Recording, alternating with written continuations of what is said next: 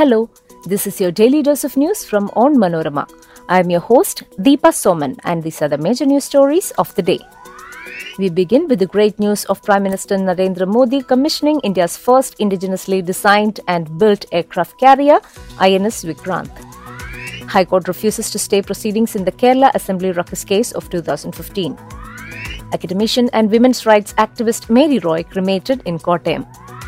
Russian President Vladimir Putin denies former USSR President Gorbachev, who recently passed away, full state honors. Reckless tree felling kills protected birds in Kerala. Forest and PWD departments step in. Let's get into the details. India launched its maiden indigenously designed and built aircraft carrier INS Vikrant on Friday, with Prime Minister Narendra Modi commissioning the warship. It has put India into a select league of countries with the domestic capability to develop such large vessels.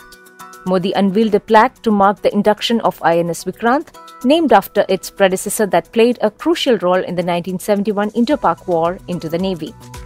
With Vikrant's induction, India has joined the club of nations such as the US, the UK, Russia, China, and France in having niche capability to indigenously design and build an aircraft carrier.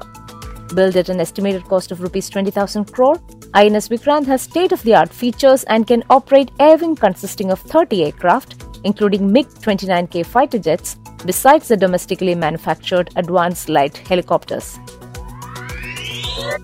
The High Court on Friday refused to stay proceedings in the 2015 Assembly ruckus case. The court also denied permission to the accused in the case to stay away from appearing in the court. Now, all accused, including General Education Minister V. Sivankutty, KT Jaleel, and E.P. Jayarajan, have to appear before the court on September 14th. In 2021, the accused filed a revision petition before the High Court against the dismissal of their discharge petition by a lower court in Thiruvananthapuram. The trial court, in September 2020, rejected the LDF government's plea to withdraw a case related to the ruckus in the State Assembly, saying allowing it would send a wrong message to society. Academician and women's rights activist Mary Roy was cremated in Kottayam on Friday. She passed away due to age related ailments on Thursday. She was 89. The cremation took place on the Pallikoodam school campus on Friday afternoon. She had wished for a cremation. The body was kept for the public to pay homage at her residence from 7 am till noon. Before we move on, here is a quick reminder to check out Onmanorama's other podcasts, Wacky News and Newsbreak.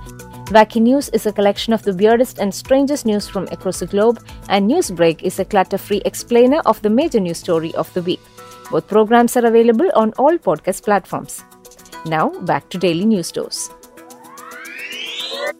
Russian President Vladimir Putin is to miss the funeral of the last Soviet leader Mikhail Gorbachev, denying the man who failed to prevent the collapse of the Soviet Empire the full state honors granted to Boris Yeltsin.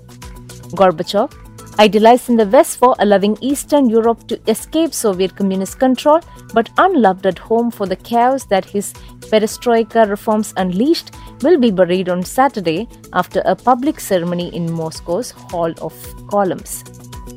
Gorbachev will be given a military guard of honor, but his funeral will not be a state one.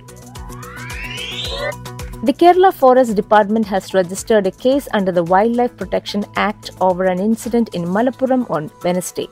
Several birds were killed when trees were cut for the development of a national highway at VK Padi near Edavanna in the district. The Public Works Department has also stepped in, with Minister P.A. Mohamed Riyas seeking a report from the National Highway Authority of India. The incident came to light after TV channels on Thursday aired a video showing many birds falling to death as a huge tree in which they were dwelling was cut down using a JCB. The JCB and its driver, the man who cut the tree, and the contractor who was awarded the work were also taken into custody. That brings us to the end of this episode. Be sure to come back tomorrow. As always, thanks for listening to Daily News Dose.